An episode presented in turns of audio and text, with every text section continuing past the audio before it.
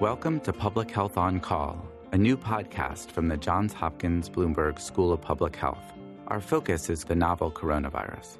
I'm Josh Sharfstein, a faculty member at Johns Hopkins and also a former secretary of Maryland's Health Department. Our goal with this podcast is to bring evidence and experts to help you understand today's news about the novel coronavirus and what it means for tomorrow. If you have questions, you can email them to publichealthquestion at jhu.edu. That's publichealthquestion at jhu.edu for future podcast episodes. Today, I'm speaking to Dr. Derek Angus, chair of the Department of Critical Care Medicine at the University of Pittsburgh School of Medicine. Dr. Angus is leading an innovative international study of treatments for coronavirus infection called an adaptive clinical trial. In our discussion, he explains what this means and how adaptive clinical trials can help get answers to critical questions much faster than traditional clinical studies. Let's listen. Dr. Angus, thank you so much for joining me. Tell me what you were doing before the pandemic. Ah, before the pandemic, I was trying to have a normal life. Normal for me, I'm an ICU doc. I run critical care at the University of Pittsburgh, and I've also had a long interest in running clinical trials, particularly in fields such as sepsis, which is quite similar to COVID. So I understand you had already started a clinical trial for severe pneumonia. Tell me about that study. Sure. So I was part of a group of experts, that, or so called experts, that were pulled together uh, to try to do a debrief on H1N1 10 years ago and the fact that no one ever really managed to generate very good randomized trial evidence. And after a whole series of meetings, that led to the vision for creating a so called adaptive platform trial, which I can speak about later. But it's a type of trial that could be in place before a pandemic and then could just flip into pandemic mode. So I got this. People were worried after the pandemic flu of 2009 that people weren't able to start clinical trials fast enough to yeah. know what worked. Yeah. And so they said, let's start a trial before the next pandemic. And did they do that? Did they start a trial before the next pandemic that could be immediately turned on when there's a pandemic. Yes, so that's the exact design. It's a modular design that runs in so called interpandemic mode, tackling severe pneumonias, because we know the most common pandemics are viral pneumonias. And then you flip into pandemic mode where you can bring in new modules testing things specifically about that pathogen while also continuing to address standard questions about supportive care, the supportive ICU care for these types of diseases. So, who funded a trial for the next pandemic that you have up and running now with this pandemic? So, we got a lot of funding outside the US. mm-hmm. So, we got a 30 million euro grant from the European Union. And then the Australian, New Zealand, and Canadian equivalents of their NIHs have all supported the trial too. And the trial is not just at the University of Pittsburgh, is it? No. So I'm on the International Trial Steering Committee, and uh, we helped design the trial right at the beginning. But we have it up and running in about 13 countries around the world. And some of the lead universities that came together to work on its design were Oxford, University of Utrecht, uh, Imperial College London, Monash University in Australia, and the University of Toronto in Canada. So you got all this funding from these countries that were worried about the next pandemic. You started a study in severe pneumonia, and then the novel coronavirus hits. And at some point, you start to think, this is why we started this study. Is that right? We're, now is really the moment when we have to flip the switch and we're going to be using this. Do you remember the email you sent yeah. that said like, you know, what what was that like? Well, so this study is actually an official WHO pandemic study. So there wasn't just one email. We were in close conversations with uh, many folks watching right from December yeah. when things were first coming out of Wuhan. And so then everyone started scrambling. And I'm the first to admit that we got this trial up and running. We would have been better positioned if it was COVID 20 and not COVID 19. Mm-hmm. We could definitely have done with another year's worth of working the kinks out. This, yeah. this idea that we were coasting in into pandemic period would be a misnomer. Yeah. We were we were sort of just getting ready when COVID nineteen arrived. So so you've got to flip the switch. Now you mentioned this is an adaptive trial. So I want to pause there and, and have you explain what that means. What, what is an adaptive trial? You know, I think of a standard trial being half the people get the treatment, the other half don't get the treatment. They're randomly assigned. You see which group does better, and eventually you figure out whether something worked or not. What's an adaptive trial? Yeah, so there's two or three key points. So the underlying science is something called the Bayesian inference model. And it runs where it's constantly adapting over time so that it can test different therapies. It can drop therapies that are not performing well. And even during the trial, it reshuffles the odds of being assigned a therapy based on how well that therapy is performing. We thought that was really important for pandemics because we also knew that people often don't like the idea of being randomized. There's this real moral imperative to try something. And so we deliberately have a design that when you're in this program, you know that the program, even while it's running, is preferentially assigning the best performing therapies most often. That's one key piece. The other key piece is because we're testing multiple therapies at the same time, it's like um, going to a, a restaurant menu and there's a starter, main course, and dessert. And you can imagine several choices within each, and you pick one of each. When the trial begins, only one choice in each is the usual care. And so, if, even if you had three choices in each, that's actually 27 combinations, of which only 127th is usual care. So, unlike the trial you said, where 50 50 is getting so called placebo or usual care, only 127th gets only usual care. Uh, nearly everyone is getting active treatment, and then it moves towards the best performing. And you're able to do that. The math works out that it is just as statistically valid as the traditional trial. Is that fair to say? Right. So you're asking how do people feel about these so-called fancy Bayesian statistics? And I would say that this would have been intolerable as recently as five to seven years ago. Right. But thankfully for us, statisticians and regulatory authorities have got much more comfortable with these adaptive trial designs, adaptive platforms, use of Bayesian statistics. So the way I understand this is that let's say there's a, a drug you're testing as part of this study. Someone might get it when someone else might not, randomly assigned. Over time, if that drug starts to work, more people will be assigned to get the drug than not to get the drug.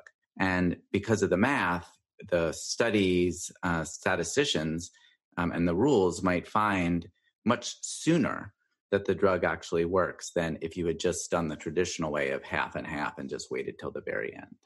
Is that a fair summary? So that's a fair summary of half of it. Okay. The the only problem with that analogy is if it's just a two horse race. Yeah. Actually, the traditional trial design is probably the best. Okay. Where this is important is when you're testing across multiple different options. So, so explain that it's not just one medicine; it's one medicine or what, as an example. So, for example, let's go back to the the menu option. Okay, you could have three starters, yeah, three main courses, and three desserts, and you're trying to find what's the best combination of starter, main course, and dessert. And so, if the medication might be the starter, what would be a main course of dessert? I'm sorry, I didn't explain it well. So let's imagine the starters are antivirals. Okay. And you've got three different antivirals plus no antiviral. Mm-hmm. And then the main course might be drugs that manipulate the ACE2 receptor, which is I see. which is where the virus enters the lungs. Right. And then the desserts could be uh, trying to blunt the host immune response or ways to adjust the ventilator even it could be any it's it's any so not even a medication at all it doesn't even need to be a medication the current there have been international guidelines for the care of covid-19 mm-hmm. and they currently make best practice statements because there's no rct evidence for 54 things that you do for a patient covid-19 i see. Every one of the 54 you could imagine trying to find that could be like a course. Got it. So if it's just one drug versus not it's just as well to do the old fashioned way but once you start saying we've got a few options for this kind of therapy a few options for that kind of therapy and you could do both together plus we want to have a study on which is the best ventilator settings plus some other dynamic of treatment then what you don't want to do it sounds like is tie up 10 hospitals studying one little thing, tie up another 10 hospitals studying another little thing. And with your trial platform, you can study them all together. And the math works out that you can make judgments about these things independent of each other. Is that? Yeah, yes. So let me give you an example that might make it easy. In our in our menu with three starters, three middle course, and three there's that's 27 different combinations. What we want to find is the top one. When the trial begins, we've no idea. As we go on, we begin to get an idea that a bunch of them have no chance of being in the top. Right. They're almost certainly going to be near the bottom. So we stop spending time assigning patients to those poorly performing ones. Now, that means we are surrendering the ability to say whether something is 24th versus 25th. We're putting all our energy into trying to work out what's first versus second. So we're moving the power of the study to the best performers, like March Madness. You don't let every team play in a league. Right. You give most games to the teams that keep doing the best. Right. You're not trying to figure out who's uh, 63rd and who's 64th, for example. Exactly. Got it. And so now this study is going. I think uh, you've explained it very clearly. I really appreciate it. Yes. And how many different courses do you have in the menu that you're now treating patients with across multiple hospitals, across multiple continents? Yes. So we already have. So we have one course that's testing different antivirals. Another course that's testing different doses of steroids, which is the most used general drug people are using to suppress it. Another course of what are called targeted immunomodulators, uh, such as interferon or IL 6RA, etc. And then we're about to launch another course of managing the hypercoagulability that people are reporting. And then, let's see, uh, we're about to launch a course on vitamin C on top of that. And, uh, oh, and convalescent plasma. Convalescent plasma should be starting within about one or two weeks in the program. That's great. And let's say in the course of the study, one of these really starts to work well you yeah. know, I mean, it it's really looks great for say convalescent plasma, like you just said. Do you have to wait till the very end to figure that out, or does the study like you get a special, you know, beeper goes off and it says, "Hold on a second, this is something you've got to go tell the world." Yeah, uh, a beeper goes off. So each individual question, uh, they're all tied to their own what are called Bayesian thresholds for superiority, inferiority, and equivalence. And so, if any one drug is just outstripping the others, even if the trial is running, the people in the trial start getting that drug more often. But then, as soon as it crosses a pre specified boundary, it hits a so called statistical trigger. That the DSMB is told immediately. And that's, uh, that's the group that's overseeing the trial to make sure it's done. I'm sorry, well. yeah. The yeah. Data Safety Monitoring Board. Yeah. And, and it's publicly announced. And when do you think you'll start getting results from this study? I understand you have a, a, few hundred, a couple hundred patients right now, and you're enrolling them. Yeah. How frequently? Yeah, we're enrolling them close to about one an hour right now, and we're hoping okay. that will ramp up. The chief medical officer of the National Health Service in Britain just sent a letter out asking every hospital in Britain to participate. Wow. Okay. So we are. Uh, you can imagine still takes a while to get sites, the contracts signed to get them up, and but we're expanding rapidly. So we hope that enrollment will go up. Except one also hopes that fewer patients will have COVID nineteen. Right. So it's we want to enroll as large a portion of patients with COVID nineteen as possible. Fair enough. And on average, any moderately sized treatment effect will trigger an announcement after sort of the 600 to 1200 patient range. So we would, if things continue as they go, then uh, sometime in the summer, if something is doing well, we would hope to announce. It's still not. Right. It's not tomorrow. Right. But then once the announcements come, they may start coming one after the other because you're not just studying one thing. And it also helps to end questions too. Uh, equivalence or inferiority, it means people don't need to worry about. I mean, right now, people are scrambling to work out how to produce drugs that might not even be useful. Right. Let me ask you this one last question. Let's say you have a study that shows drug A works, and you have a study that shows a different type of therapy, but drug B works. But you don't really know how well they go together if they were studied in completely separate studies. Correct. In your study, are you going to be able to give advice about how different treatments work together? Yes. Yes, that's another huge advantage of this. So, for example, the whole world is trying different antivirals. An antiviral would hopefully stop the speed at which the virus is replicating. We're also interested in studying drugs that dampen the host immune response.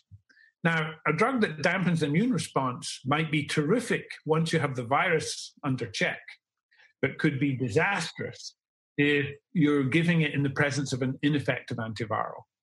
And so, those people that are studying things like steroids or immune modulators, it would be nice to know if the effect is modulated by the presence or absence of effective antivirals. Right. And you will be able to answer that question. Yes. Wow. Let me just say that I think uh, I've heard a lot that this pandemic is really going to require a tremendous amount of science and ingenuity. And what you're doing is really remarkable for bringing enormous amount of science and ingenuity to the task. And thank you so much for taking time to explain this all to me. Thanks, Josh. Thank you for listening to Public Health on Call, a new podcast from the Johns Hopkins Bloomberg School of Public Health. Please send questions to be covered in future podcasts to publichealthquestion at jhu.edu. This podcast is produced by Josh Sharfstein, Lindsay Smith Rogers, and Lamare Morales. Audio production by Niall Owen McCusker and Spencer Greer, with support from Chip Hickey. Distribution by Nick Moran. Thank you for listening.